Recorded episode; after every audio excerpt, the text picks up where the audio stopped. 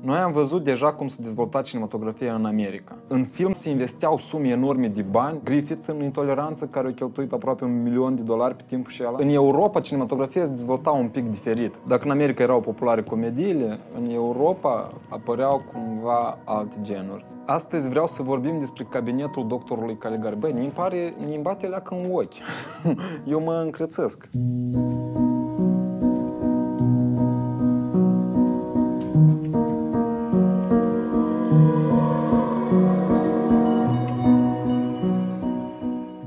Premiera filmului a avut loc în 1920 la Berlin. Filmul trebuia să-l regizeze Fritz Lang, dar pentru că acest regizor a fost implicat în alt proiect, regia i-a fost dată lui Robert Wayne. De ce este important să vorbim despre acest film? În primul rând ar trebui să cunoaștem un pic perioada asta și expresionismul german.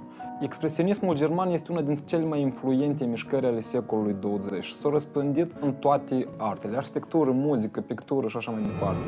Cinematografia expresionistă este cea mai cunoscută parte a mișcării. Dacă în America, cum am văzut deja în uh, Intoleranța, cred că ar fi cel mai bun exemplu. Americanii cheltuiau bani enormi. Griffith a construit a patra parte din Paris. În Germania, din cauza problemelor financiare, regizorii nu puteau face față concurenților americani. Ei nu puteau să-și permită la așa nivel să filmeze filme de așa amploare. Cum s-au descurcat ei? Ei au început să inventeze noi modalități de exprimare. Ei au început să pună accent pe simbolism, să caute simboluri și miza în scenă. Și ei și nu costă așa mult. Doctorul Caligari este considerat primul film horror în istorie. Iar la nivel de decorații, de scenografie, dacă Griffith construia a patra parte din uh, Paris ca să filmeze câteva scene și făceau regizorii din Germania. Picturii desenau. Ei desenau, de exemplu, background-ul, îl pictau așa cum le trebuie lor, astfel creând iluzia de anturajul, locul de care au nevoie, ceea ce nu costa atât de scump. La începutul filmului, în parc, pe o bancă, stau doi bărbați. Unul mai vârstă, unul mai tânăr. Discutau chestii ciudate, da? Că îi înconjoară demoni sau ceva de genul ăsta, ți minte? După care apare o femeie și bărbatul mai tânăr îi spune că, uite, asta e soția mea și începe să-i povestească ăstuia mai în vârstă istorie, o istorie care s-a întâmplat cu dânsul. Adică ceea ce urmează să vedem este de fapt istoria care o povestește ăsta mai tânăr lui ăsta mai în vârstă. În ce constă istoria care o povestește el bărbatului? El, Francis, avea un prieten, Alan, într-un orășel. Cum e prezentat orășelul? Pictat. Atât de abstract. Se minte așa dintr-un fade, apare pe, peisaj. Într-un orășel, la un iar Maroc, într-o seară, apare un doctor Caligare, care prezintă publicului o inovație, care încearcă să uimească publicul prin niște chestii suficient de misterioase. Adică, de fapt, ce prezintă el? El prezintă un somnambul, un om care doarme, și care doar la comanda lui se poate trezi și dacă el se trezește, acest somnambul poate să prezică viitorul. Oricine din sală poate să-i dea vreo întrebare la care somnambulul o să-i prezică ce o să întâmple. Alan, prietenul lui Francis, îl întreabă cât eu mai rămas să trăiască și somnambulul îi spune că tu mâine îi smori, gata, din zilele s-a terminat. Sigur că ei nu iau asta în serios. În paralel, noi deja am vorbit de montaj paralel, da? În paralel, în acest oraș, se arată că noaptea există un maniac care omoară. Cum sunt arătate aceste omoruri în film? Ți minte? Prin umbre, da, prin umbre. Adică sunt filmate umbrele, sunt filmate niște siluete, adică este filmată silueta maniacului care vine cu un cuțit și o omoară. Ca noi, spectatorul, să nu știm cine este el. Am putea spune că este un procedeu folosit în expresionismul german și este un procedeu care azi îl vedem în o sumedenie de filme horror sau uh, thriller și așa mai departe, corect? Adică este un procedeu deja devenit clișeu pentru asemenea gen de film. Dar aici de se naște genul, se naște genul horror. Este primul film horror în istorie. Eu vreau ca tu să înțelegi importanța acestui film, mă înțelegi?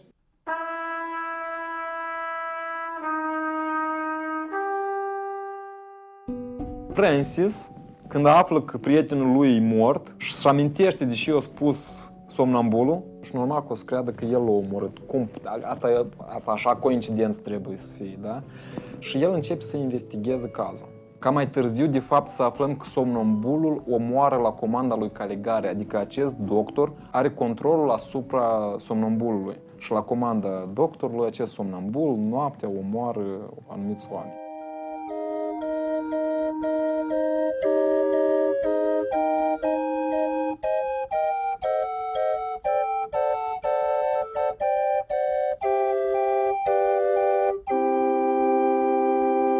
Acest film, posibil pentru prima dată, se conturează deja un erou și un monstru.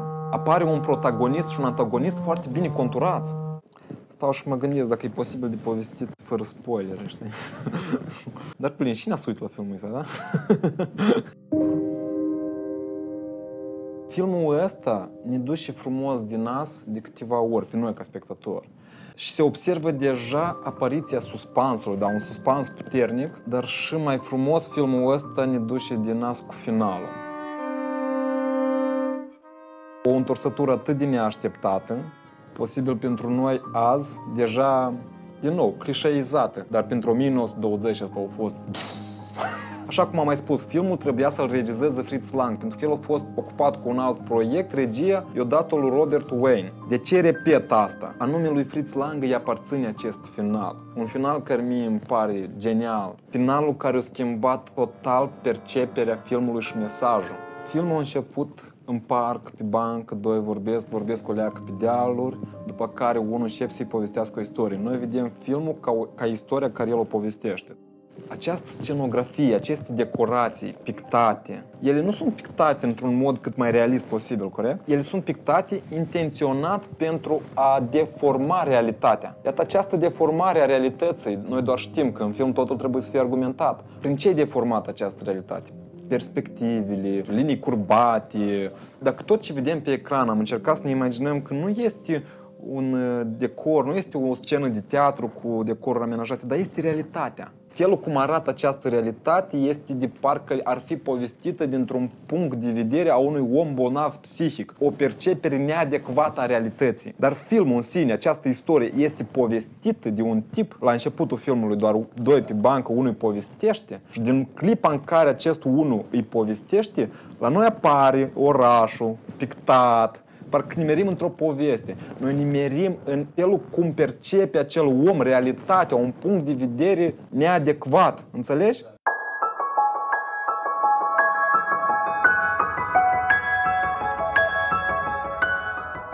Acești doi tipi, la final noi aflăm că ei de fapt se află într-un spital de oameni bolnavi psihici și ăsta care îi povestește este un om bolnav psihic care îi povestește la alt un om bolnav psihic. Femeisa care, cum a apărut la început femeisa? Într-un halat alb și merge ca o mătăhală. Înțelegi? Înțelegi? Și așa de ciudat se comporta. Dar doctorul lor cine este? Ia, cum crezi? Caligare! și în momentul ăsta, când tu tot ce ai văzut pe ecran primești ca realitate, la final nu mai înțelegi, e adevărată istoria sau nu, da? Are, are omul ăsta dreptate sau nu? Dacă până acum l-ai crezut, acum dar nu stai la dubii. Iată, așa o întorsătură o schimbat pentru mine radical finalul filmului. Fără această întorsătură, filmul era să fie atât de... Am văzut o istorie groaznică și atât.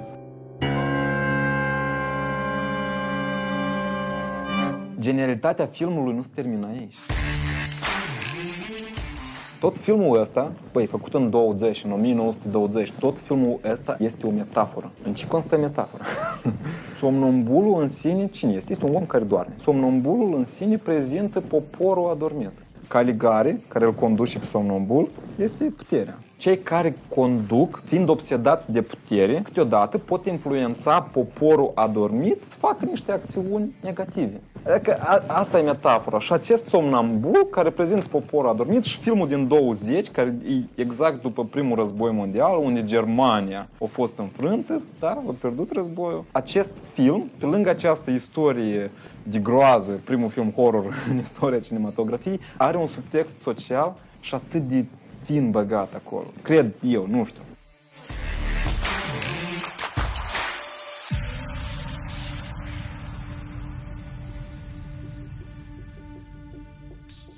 Câte straturi are acest film? Istoria, felul cum a fost redată această istorie, subtextele. Expresionismul german a durat din 20 până în 30 și în această perioadă au fost filmate mai multe filme. Caligari, primul film de groază. În 22, Nosferatu filmat de Murnau, primul film despre vampiri. În 27, Fritz Lang filmează Metropolis, posibil cel mai scump film din această mișcare. În toate aceste filme noi putem vedea elemente comune ca imaginea, și anume filmate umbre sau folosirea simbolurilor, decorațiile, fix folosesc picturi, fix folosesc decorații expresive. Noi când privim aceste filme, nu îmi pare jocul actoricesc foarte exagerat.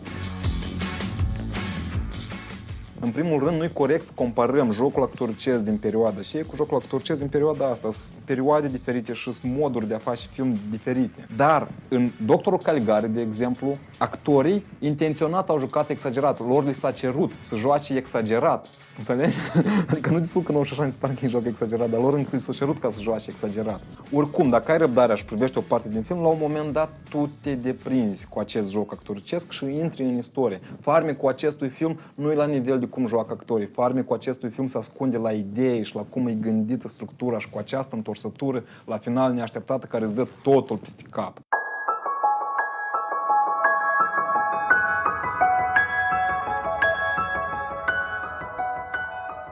Influențele expresionismului german se observă azi, dar în tot. Tot ce s-a făcut în Doctorul Caligari, noi vedem în toate filmele horror filmate azi. Filmul noir, iarăși se naște din expresionismul german. Regizori moderni ca Tim Burton, de exemplu, în Batman, acest Gotham City, clădirile lui ascuțite, în primul rând atmosfera sombră, sombră ca în expresionismul german, sombră ca în Caligari, deși nu. Acest oraș, Gotham City, el, el cum e arătat? El cu unghiuri ascuțite, clădirile și așa mai departe. Fix ca în, ca în uh, Metropolis, al lui Fritz Lang din 27. Pinguinul, monstru din Batman, da? Batman e erou, pinguinul e monstru, corect? Pinguinul nu e doctor Caligari.